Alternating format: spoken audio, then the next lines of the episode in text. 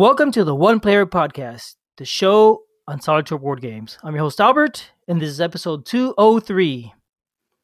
There can be only one. Welcome back, everyone. I have a special guest today. This is really exciting. I have Jason Carr of GMT Games. He is a game developer. How you doing, Jason? I'm doing really well. Thanks for having me. All right. Yeah. Thank you for coming on. I, I had Jason come on because he is managing GMT One, which is their new uh, branding of um, a solo design house at GMT Games. Right now, you guys have been designing solo games for a while and, and solo friendly games for a while, but but now you're sort of making it even more of a, official or more of a thing. At least it seems like it.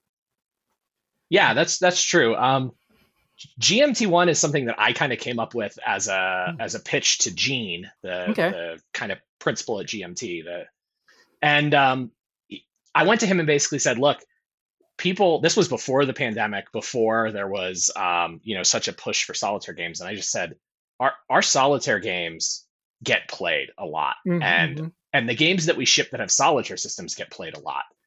And I see all these people online saying, "Oh yeah, I went out and got this game and I love the idea of it, but I haven't been able to find anybody to play it with." And yep. that just made me sad.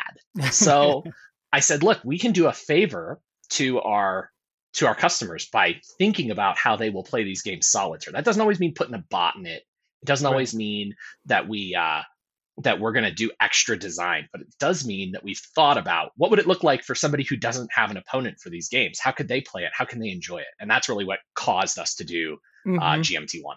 Yep. Yeah, it makes sense. You know, whenever you go on BGG, you look at the forums. You start looking at the forums in the variant section. You know, invariably, one of the top five questions is, "Can you play this solo?" Right? Everybody wants to do it. Everybody wants to know about it. So, I mean, it makes yep. sense to support it. So, so let let's talk about you real quick, just so people get to know who you are. You're Jason Carr. Um, what's your background? What what are you? You're a game developer. What does that mean? Yeah. So my day job is software. So I'm a software okay. engineer. Um, been doing that for a long time. Uh, i am a little bit newer to wargaming. I've only been doing wargaming for maybe five or six years. Um, kind of got into wargaming through Twilight Struggle, and then mm-hmm. actually my first real wargame was Virgin Queen. Oh, which okay. T- people hear that and they go, "Wow, you do- you dove in the deep end," and yeah, it was fun. Um, and I got hooked up with Mike Bertucelli, um, who was the designer of Tank Duel, and worked okay. with him on Tank Duel, and actually ended up kind of going from being a tester to being a developer. Co-developed that one, um, and then uh, from there just got deeper and deeper into it. So I did Gandhi, and then I worked on Labyrinth Forever War with Trevor Bender, and then I did uh, Space Corp Adventures with John Butterfield.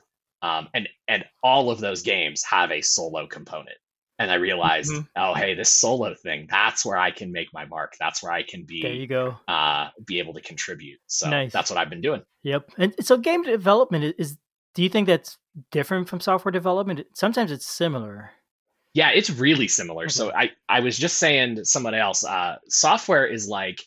Uh, when you work on software, you have to take a system. You have to understand all the mm-hmm. different pieces of the system and how they connect to each other and then you you take them apart to change them and then you have to put them all back together so everything still works and sometimes when you change part a you break part b mm-hmm. and so software is all about that understanding of the system and how you change it and evolve it collectively and i think games are exactly the same like yeah, when you are building a game you have all these subsystems and when you change one of them if it breaks another one or it makes it less good you haven't done your job right so it's really satisfying okay, that's cool. Yeah, yeah. It's like a, a user asks you, "Hey, can you add this new feature?"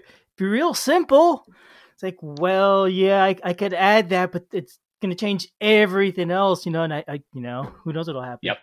That yeah, that's like exactly, exactly, how game games are. It might seem simple to say, "Oh, we'll just change this to be on a card," but that can have all these effects that that change not only the way the game plays, but the way the player actually physically interacts with the game, which mm-hmm. is something that I don't think enough designers think about. Yep. Yep. It, same with software design because a lot of times designers, because I'm also a software designer. I tend to be more of a programmer. I love programming. I've been programming forever. The a lot of people when they're programming, they say, "Oh, this is going to be really cool. I'm going to make this change. It's going to be really awesome because it's really technically interesting change what I did." But it's totally unusable or or worthless right. per user.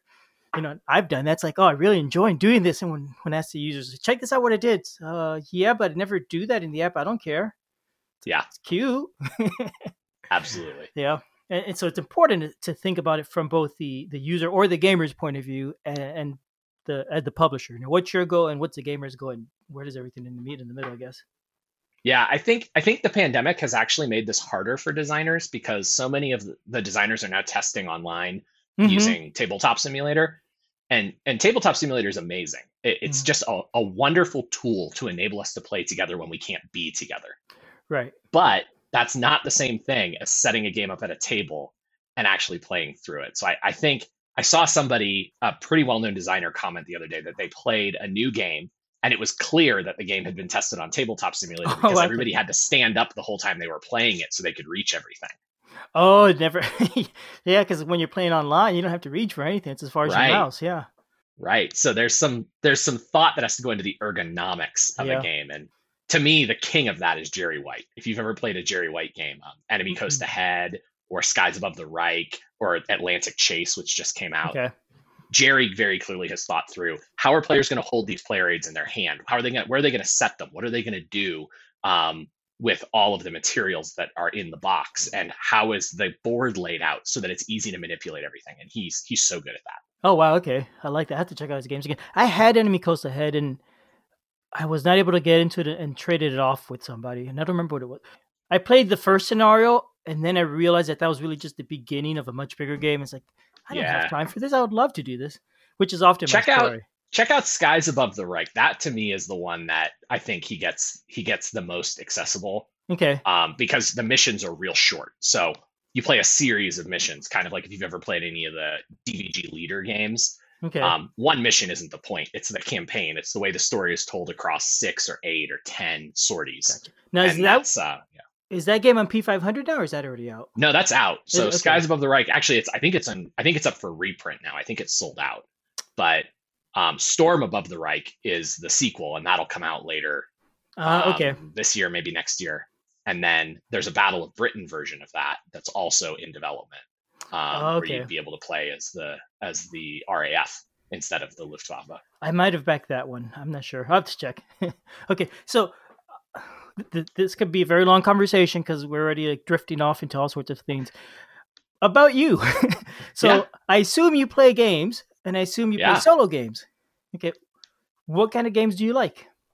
Oh man, I love I kind of love everything. I'm I'm an omni gamer, so okay. I will play everything from miniatures games to role playing games to to heavy war games to light war games, Euro games. But lately, um, I just got my advanced copy of Space Corp Ventures, so okay. I've been playing the heck out of that, and that is just a super fun solitaire game. Um, coming from one of the masters of solitaire war games, John Butterfield. I mean, nice. Okay. How do you get yep. much better than that? Yeah. So I've been playing that a lot. I've also been playing the new solitaire bots that are going to go into um, Fire in the Lake's expansion, the Fall of Saigon. Ah, okay. So been testing those for Bruce Mansfield, and they're a ton of fun. The narrative is really rich in that game because it's such an evocative period of history. Um, so that's been a ton of fun to play as well. Nice. Okay, so that's a coin game, right? And the early yes. coin coin games were all um, using spreadsheets and flowcharts for the bots, and I understand the new ones use cards now. Yeah, yeah. Is so that the, also use cards? Yeah, this one's going to use cards. So we Fire in the Lake was volume 4 mm-hmm. and it has flowcharts that come with the game that can control the different factions, and the flowcharts were done by um, Urian Ariander, um, and they are really capable opponents. Um, some people find them a little clunky to use. So um, when we did the cards for Gandhi, there was a big request to do cards for Fire in the Lake. Mm-hmm. And Volko and Mark Herman, Volko Ruhnke and Mark Herman, came to us and said, We're doing this expansion to Fire in the Lake. We want cards to be the bot for that game. And so Bruce said, Yes, I'll do that well, you can't design bots that can play an expansion to a game unless they can play the base game too. So mm-hmm. we had to do bots for Fire in the Lake. So those came out um, early this year. Okay. Or late last year. Can't remember. And and they've been well received. People like them. They I think they're better for a pure solitaire experience. So if you are playing by yourself and you have to control three other factions with bots, I think the card-based bots are a little better. Okay. If you're playing with three players and you need to simulate one faction, I think the flowcharts are a little bit better opponent for that. We kind of optimized for the solitaire player a little bit. Cool. Okay. Um, but yeah, we're going to do cards in the in the Fall of Saigon expansion as well. Nice. Okay. man, so many things that I want to check out.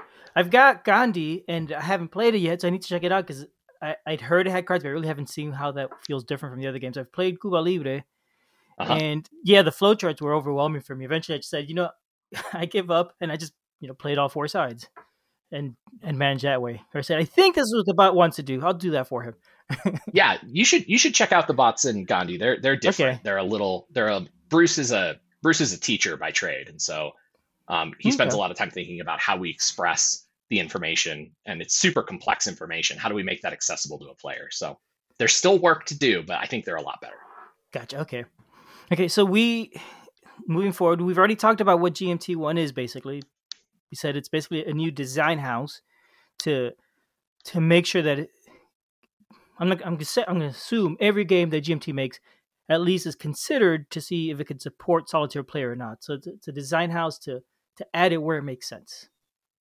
It, that's close. I mean, we're never going to make a designer add solitaire to their game, so we are a mm. little bit more of a volunteer um, proposition. So a designer who wants to have solitaire play in their game can come talk to us, and we can help them add it. Yep. There's some games we're never going to do anything with. For, I'll just give you an example.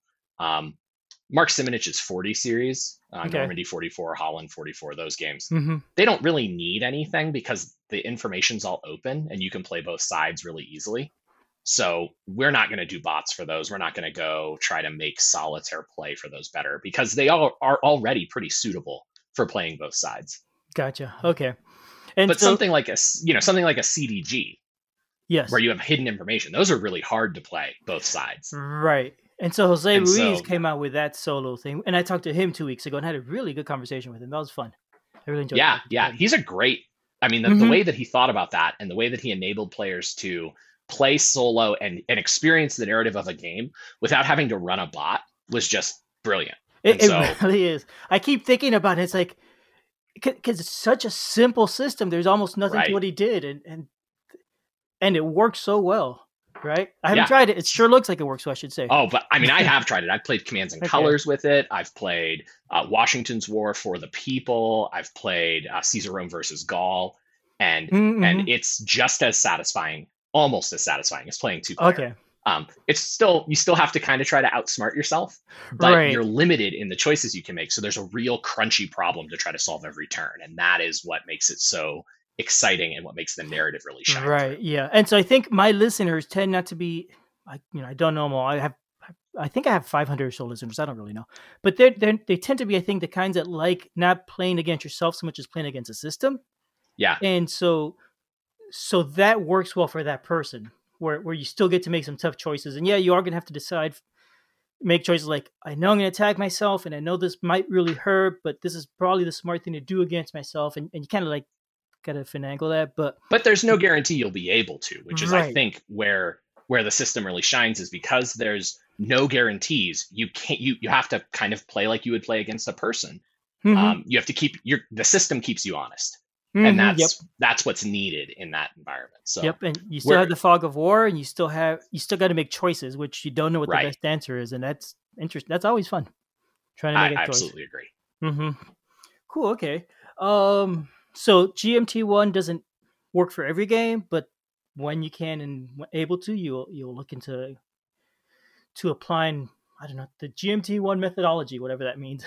yeah. To a game. Okay. Yeah, I think that's fair. Okay. Very cool. Um. So and so, what are we talking about?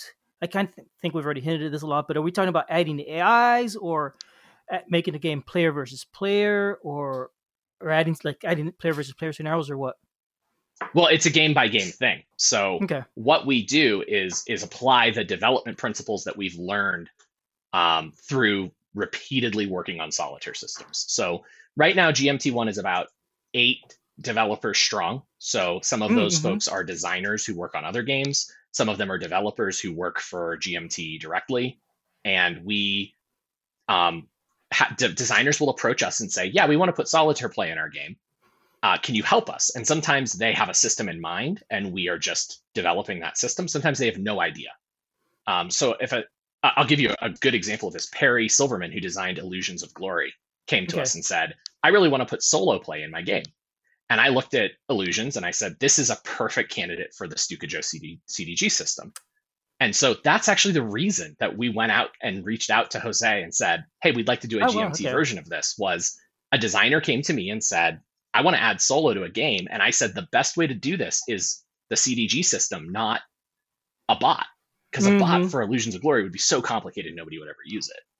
Yeah. Yep. Okay. So that makes so, sense. So you already yeah, had and, something, and you could use it, and all you have to do is tweak it and use one of those tweak sheets, basically. Exactly. Exactly right. And so now we've got seven games that are that mm-hmm. are set up for that. With uh, we'll do seven more, or eight more, or nine more in our next round of tweak sheets. And the developer for that system, Ken Kuhn, is really good at putting them together. So now we're experimenting with things like what would a four-player CDG look like with the Stuka Joe system, mm-hmm. and and starting to expand it and think outside the box, which is super exciting. So um, okay. But then, you know, we, we also get completely different things. Like Fred Serval, the designer of Red Flag Over Paris, um, wanted solo play in his game, and and Red Flag Over Paris is based on the Fort Sumter series mm-hmm. or Fort Sumter game by Mark Herman, but it has a lot of changes. It's it's really it evolves the system a lot. And Fred asked for this solo system, and so we were building something new from scratch. We couldn't use a system that already existed, but we could use the things that we'd learned doing bots for coin games, doing bots for Tank Duel, doing bots for Space Corp, um, which, you know, as a developer, you always want to be learning from other people. I always try to make myself the dumbest person in the room. Mm-hmm. You know. Okay. Um, and and with Red Flag over Paris, we designed a new system from scratch. Nice. Okay. Cool. So I'm looking forward to that one. I know I've got that one on my P500. Yeah, that one's yeah. a lot of fun. It's that was my favorite game of the last year. During the pandemic, I just played it a lot. Wow. Okay. And that's actually a lot of why the solo system for it exists is I wanted to be able to keep playing it even when I didn't have an opponent. Nice. So, so, where in the development process is that game now? That's uh going to the printer. Is it already? Wow. Okay. Yeah. So the game's completely done. The art was done by um, Donal uh, Hegarty, and it is spectacularly good art. I mean, nice. It definitely raises the bar for for GMT games. Cool. Um, okay. Which we're always trying to one up ourselves. That's my that's my goal. Every game I do, I want it to be more interesting and more creative and better looking than the last one. Mm-hmm. Um, the solitaire system is done in the box. Go into the printer with it, and um, I just got the box art yesterday to look at, and it looks phenomenal. So wow, cool. Okay, okay. So you working 100 percent of your time GMT one, or do you have other hats on the GMT? Yeah, so I wear a lot of hats at GMT. Okay. I started out as the coin system, the coin series developer, mm-hmm. um, which I still am. And um, I've built a team of people that support coin. So we have um, a set of developers, and um, Joe Dewhurst is one of them. He's developing, um, helps me develop coin games. And uh, we, we have a series developer just for solitaire now, Kevin Crooks, who's going to be helping with the solitaire systems for all the coming coin games oh, okay. as well as backporting the cards to other games. So, you know, you mentioned other coin games using the flowcharts. There's been a, an, a request that we do cards for some of the old games. So, as people feel led to do that, they are welcome to. Uh, you know, I have a lot of documentation. I'd love to help them out, but um, we're going to try to backport those cards to some of the other games, oh, and then okay. um, and then I also have uh, a handful of developers who are working on the various titles um, coming up, and those folks work with me closely. So it's a, it's all a team effort. I can't do it all myself. You know? Right. Yeah. Um, yeah. And then my other major role at GMT is I'm actually the head of development for the whole company. So oh, wow. I work with our developer and designer teams and make sure they have what they need and um, I'm still in the process of kind of engaging with all of them. It's only I that's only effective as of this year, but um, it's really exciting. Like building out some standards and some processes in the ways that we mm. do things and develop games, and um, you know, helping refine our rule books. And as always, we're trying to reduce the amount of mistakes and errata that get put into the games. Right. So we're we're working hard on that. But um, so that's a nice. that's a big job and it's a lot. That's cool. Yeah, I I like that you're working on standards because you know standards always make everything better in terms of process yeah it, it can be challenging to get standards going because you got people that are used to doing things a different way and and then you got to work with them but but once you have them there it's it's so easy to fall back on that and it just helps as a software guy yeah mm-hmm. makes me happy okay um yeah my next question i have a list of questions here they're not many of them but you've again yeah. already pretty much answered all these um, how is GMT1 going to affect a game's development process? Right? Is it that's that's a great question. Okay, that's a great question. So, um, GMT one, I I've sat down with Bruce back when we were developing the bots for um for Gandhi, and one of the things that we talked about was um, developing a set of principles that we could use to govern the way that we designed the bot. So we didn't want to just make a bot that could play the game really well. We wanted to think about what does it mean to develop a solitaire system and what is a good solitaire system versus a bad one. Mm-hmm. Um, and so one of the things I was inspired by as a software guy is the Agile Manifesto. Mm-hmm. So um, you know that's a for those who might not be familiar, that's just a set of principles that are expressed as trade-offs. And so um, the Agile Manifesto is a set of statements we value one thing over another. And those two things are usually in tension with each other. So we wrote out four principles for GMT1. Um, okay. Um, we value the intent of the designer over enhancement of a game in order to make it solitaire suitable. Um, okay. We value simplicity over cleverness. Mm-hmm. We value usability over completeness and we value clarity over thoroughness. And so those four principles guide everything that we do in all of our solitaire systems. Okay. It sounds like it's a, the first one is about make, taking care of your, your designer, which makes sense. That's right. The rest sound like it's really about keeping the thing simple and usable from a from a player's point of view. Usability has to be king. And mm-hmm. I was listening to Cole uh, Cole Wehrle from Leder Games, mm-hmm. uh, the designer of Root, John Company, Pax Pamir. Um, I love his games. I was listening to him on a podcast. He went on a on a Twilight Imperium podcast, I think it was, really? and he was talking about his process of solitaire game design. And and he's not a solitaire gamer nor a solitaire game designer. Okay. But he was saying that it really unlocked for him when he realized that solitaire players don't just want a friction machine. They don't want some kind of robot that's going to push back on them and just make their life hard.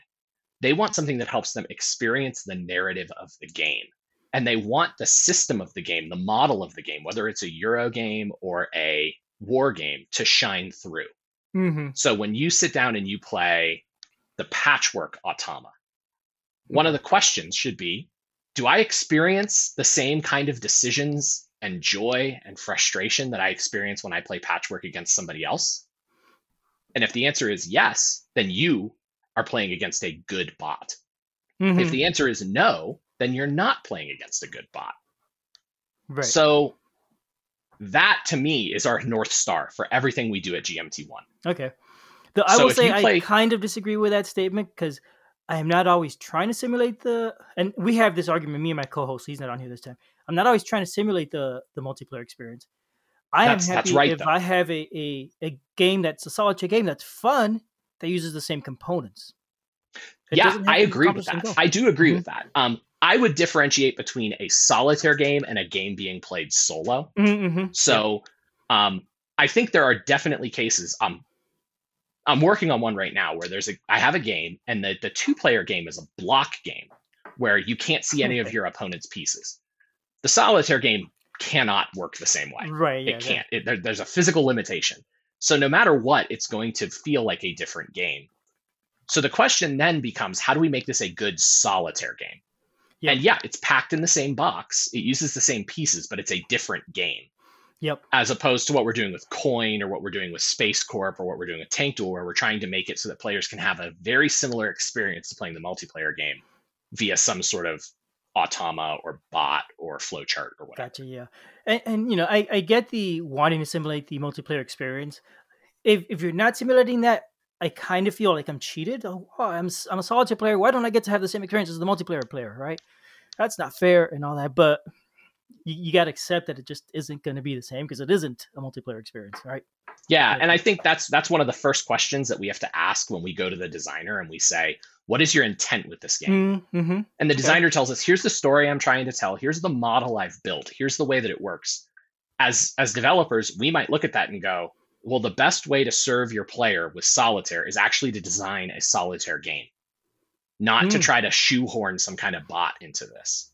So finish this game and let's work on another game later on the same theme if you want, but make it for solo. Or or sometimes you can just put it in the box alongside. Oh, yeah, or put the separate rule set. Yep. But there's additional work that has to go into that when you do that. Right, because so, then that's a whole new development process, or, or at right. least a large part of the new development process. Yeah. So that yeah, so that becomes hard, and then the, then it's a question for the designer: Do you want to go through right. all this again? Is it worth it to you or not? That's absolutely right, and mm-hmm. and some designers are going to say no, and that's cool. Like right. I said, there's never I never want a designer to think they have to do solitaire in order for a GMT to take a game because that's absolutely not true. Mm-hmm. Um, but the solitaire market's out there and people want that. So as a designer, I think it's smart to do solitaire. Yep. But it, but if it doesn't interest you in making it, you know, nobody should force you to do it because it's gonna it's gonna suck. yeah, You're not gonna enjoy doing right. it. The user's not gonna enjoy playing it. Let's just move on. but that's why you know that's where my team can help is that we are there to help those designers who say, I would love to have this in my game, but I have no idea how to do it. Okay. So one of the projects I'm working on right now is I'm working with Jason Matthews to add solitaire play to Twilight Struggle Red Sea. So this is the lunchtime Twilight Struggle game. Oh, okay. So and so your process no, then to jump back to our question real quick is the the the the way GMT1 is involved in the development process is from the beginning deciding if it's something the designer wants to do through making it, working with them to design it, possibly as an add-on because it's already a system that works well, or possibly as to- something totally separate, and just taking that through the development process. Yeah, yeah, so that's that right. May or may not affect the development time for a game. I guess, just sort of depends.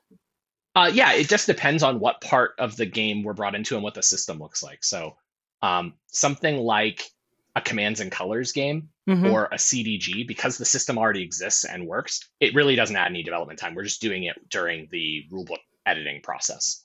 Okay. Something like a system for Red Flag over Paris, it added some time, but not a whole lot because I was involved kind of in the late stages of playtesting. So the game had been finalized in terms of what the mechanics look like and what the gameplay looks like, but they were still sanding off some rough edges.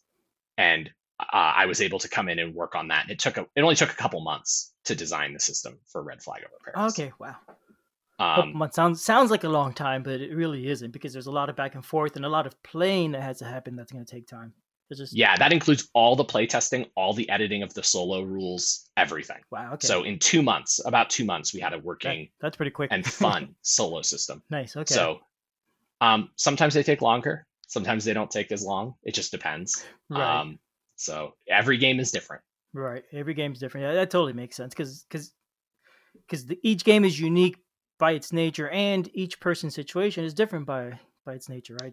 That's the right. Developers and the designers just got different needs and time and so on and so forth. Yeah. Well, and just as you know, working on Space Corp Ventures, um, one that was like an expansion, right? So we already had mm-hmm. a solo system that we were adding onto, so it was baked in from the beginning. But then uh, my designer John knows how to do solitaire design, so I wasn't doing the work for him there. Um, so it was easy and it it flowed very naturally but uh, working on uh, Twilight Struggle, Red Sea, Jason's not a solitaire designer. That's not what he does. So, um, you know, I'm sure he would be very capable of doing it. But when I volunteered, I I heard the audible sigh of relief of, oh, somebody else is going to do this. Cool. That's um, funny. yeah. So so like every every game is different. Every designer is different. That's just the way it works. Okay. How do you how do you match a designer to the game? Um, like like it, here's a game, a brand new game somebody came up with. It's time to pick the, the I'm sorry, developer. The developer. How do you pick the developer that goes with the game? Is it that yeah, that's that's interesting. Um, mm-hmm. Um it's it's sometimes the designer knows who they want to work with, which is great. Um sometimes it's a matter of who has time to do it. Okay. But usually it's um usually it's kind of interest based. So I'll get a project and I'll say, "Hey, we need to put um we need somebody to work on this project. Here's kind of the state of affairs. And and I'll ask the group who wants it. And the person who volunteers is almost always the best person because they're interested. Mm-hmm. That and that goes a long way because again, nobody's getting rich doing this. This isn't like, you know, my day job, I manage people and I can mm-hmm. tell them what to do because I pay them. Mm-hmm. Um, in my GMT job, I'm mostly managing people who are making very little money for the amount of time that they're putting into things. So I always feel bad telling somebody, hey, you have to do this. I always want them to be working on stuff they're excited about and they love to do. And that almost always leads to the best end result anyway. Nice. Yep. Yeah, that makes sense. If everybody's uh, interested in, in volunteering to do this work, because they know that making much off of it, I guess, or even if they are, the fact that they're interested is just going to drive it along. I mean, with, that's right. and that's true with anything, right? In life in general. If you're interested yeah. in it, you're more likely to do it. Well, and that's how I ended up in this spot in the first place. Okay. This is entirely self-inflicted. So inflicted. That's fun. I, I, bet you're not suffering as much as you make it sound like. No, no not suffering at all. all right. Um. All right. So can can you give us some just some suggestions for solitaire games for people that are not necessarily familiar with GMT?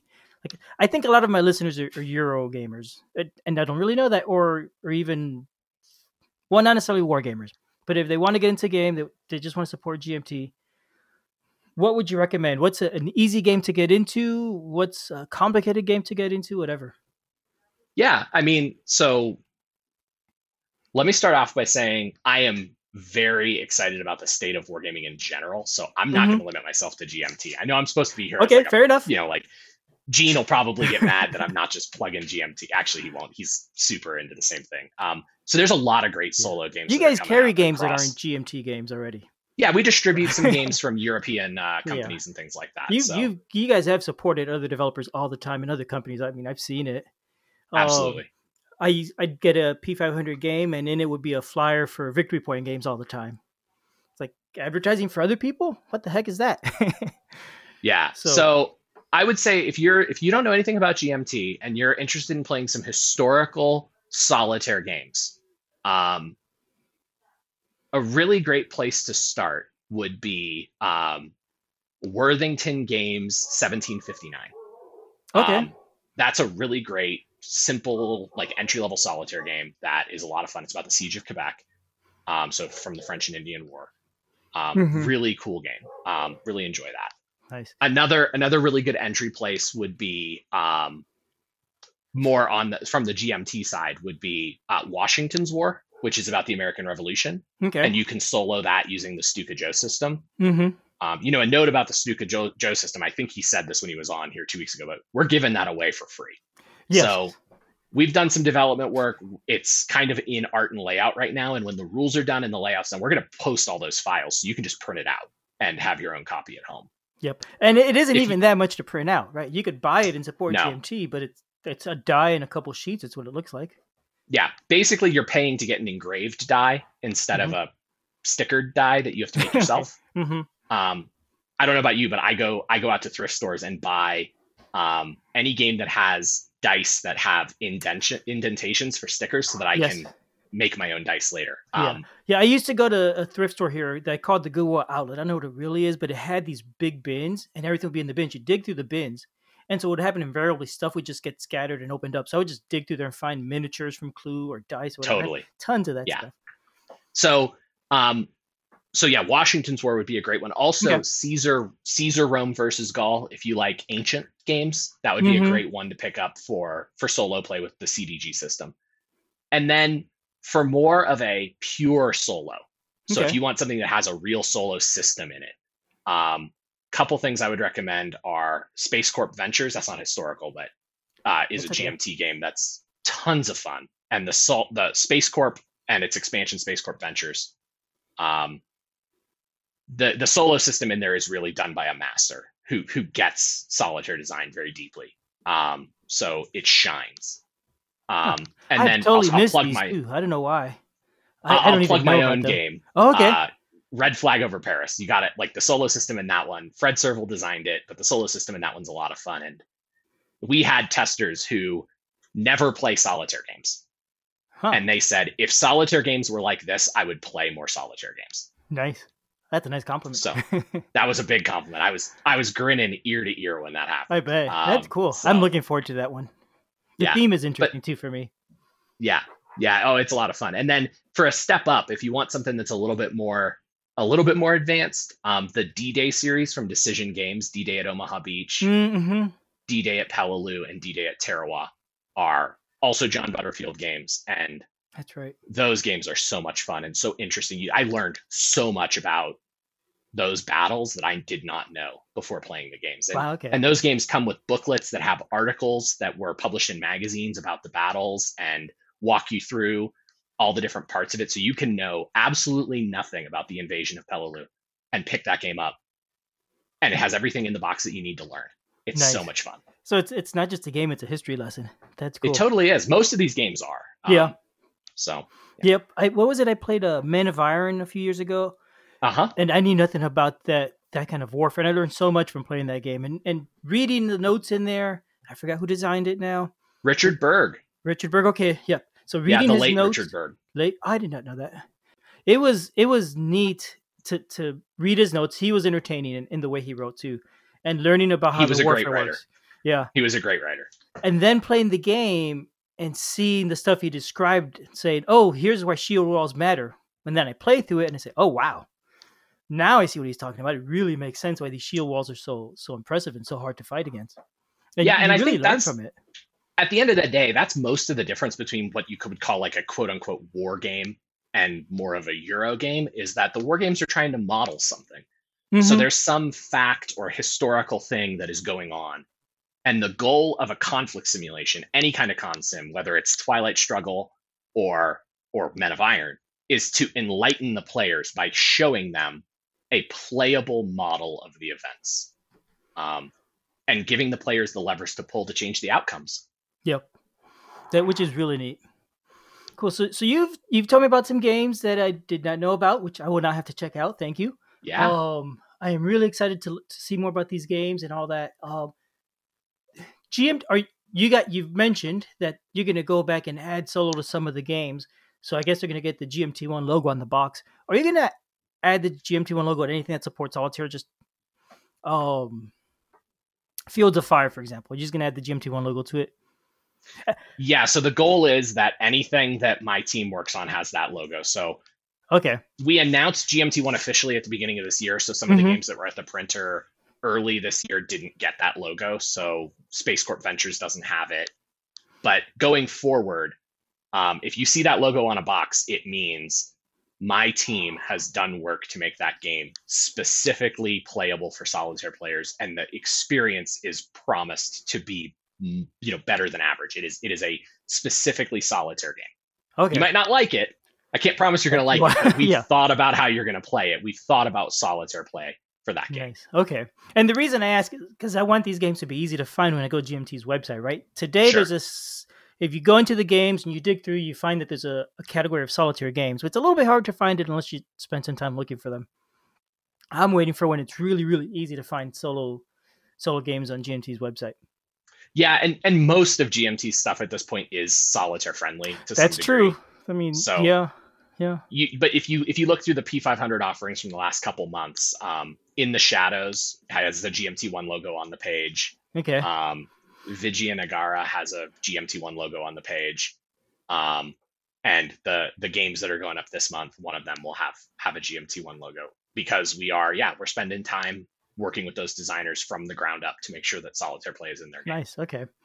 And I, li- I like Fields of Fire, too, by the way. Oh, thanks. Yeah, that was Terry Leeds who did that. Um, okay. So it's a nice little uh, clever design. It's really mm-hmm. simple, right? Um, mm-hmm. Plays off the GMT logo itself, which I like. Oh yeah. Um, I was gonna say Fields of Fire is a dedicated solitaire game, so that's that's yeah. actually a little bit. One thing is our our dedicated solitaire designers don't tend to work with me because they're designing solitaire to begin with. So of course their games are solitaire friendly. So that's one of the tensions that we're going to have to work out is how do we mark those games so that everybody understands that those games are also extremely well suited for solitaire. In fact, mostly suited for solitaire. Mm-hmm. um, and and find those more easily. Um, so I would encourage people just because it doesn't have a GMT1 logo, if it's still a solitaire game, it's still good for solitaire. yep. And if and if you're the kind of player that doesn't mind playing both sides, pretty much any game that thematically looks interesting, you check it out because oh yeah, it could probably be played solitaire. Many most can, I think. Not everything. I think the biggest exception, like you said, is the block war games. That block war games are tough. I mean, if you want to play a block war game solitaire, I would recommend Fields of Despair by Kurt Keckley. Okay. Um, that game has a full solitaire system in it, even though it's a block game. Okay. Um, and it's really innovative. Um, the only downside to it is you can't play. So Fields of Despair is about World War One, mm-hmm. and the early days of World War One were not characterized by trench warfare like the later days. Okay. Um, yeah. So World War One actually starts out very mobile and then settles into trench warfare. The solitaire system picks up at the trench part. And so that's kind of the less interesting part of the conflict to me. I think the early days mm-hmm. are much more mm-hmm. interesting, and you can't play that part with the solitaire system. But the work Kurt did to put solo into that game is really interesting and really fun and it it illustrates a lot of the principles that I've talked about like how do you make sure that a player feels the same things when they play the game solitaire is when they play multiplayer um, yep. so yeah he did a great job with that I mean, he- hearing you talk about all these games gets so me so excited about them and I would check them all out but the, the fact is I just don't have the time yeah nobody does there's too many games somebody needs to invent a machine that doubles the amount of time that I have to play games Um, so if anybody out there is listening and has a suggestion for how to do that, let me know. I'm I'm all ears. Yeah. Are you familiar with uh, William S. Burroughs, the cut up? Yeah. He will cut cut up your rule books in half and just combine them and combine all your components, you and you, there you go. I'm sure it'll work. Yeah, multiple games at once. That's the answer, right? That's right. Good as well. Thank you so much for coming on. I've really enjoyed talking to you. Um, I'm really excited about GMT one if listeners want to know more, I think right now the place to get the most information is going back to GMT's website and checking the newsletters for the last few months because stuff is mentioned in those. Yeah, that would be a good place to start. And yeah, I, I publish uh, a blog post every other week on Tuesday. Okay. Um, on insidegmt.com. It's called Inside GMT1. Okay. And it talks about something we're working on. So this week's post on Tuesday will be about uh, the design of the Fire in the Lake bots. Um, but last week I talked about the solitaire system in Red Flag over Paris, mm-hmm. and um, the week, two weeks before that, I talked about Fields of Fire. So a lot of the things we've talked about here, I've been talking about on the blog. So okay, definitely check it out. So I will include links for for all that stuff for for the listeners. All right, thank you, thank you for coming on. I really appreciate it. Uh, look forward to seeing a lot more. Yeah, thanks.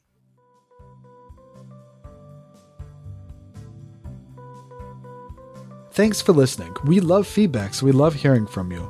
You can reach me at julius at oneplayerpodcast.com or jlbird on BGG, and Albert can be reached at albert at oneplayerpodcast.com or Fractaloon on BGG. Our website is oneplayerpodcast.com with the number one, and we're also on Twitter at oneplayerpodcast. The intro music is copyright Angus, can be found at jamendo.com. The transition music is copyright by Dan El Duce Pancaldi, whose page is at donpancaldi.com. The One Player Podcast is protected under a Creative Commons share alike license. Thanks for listening.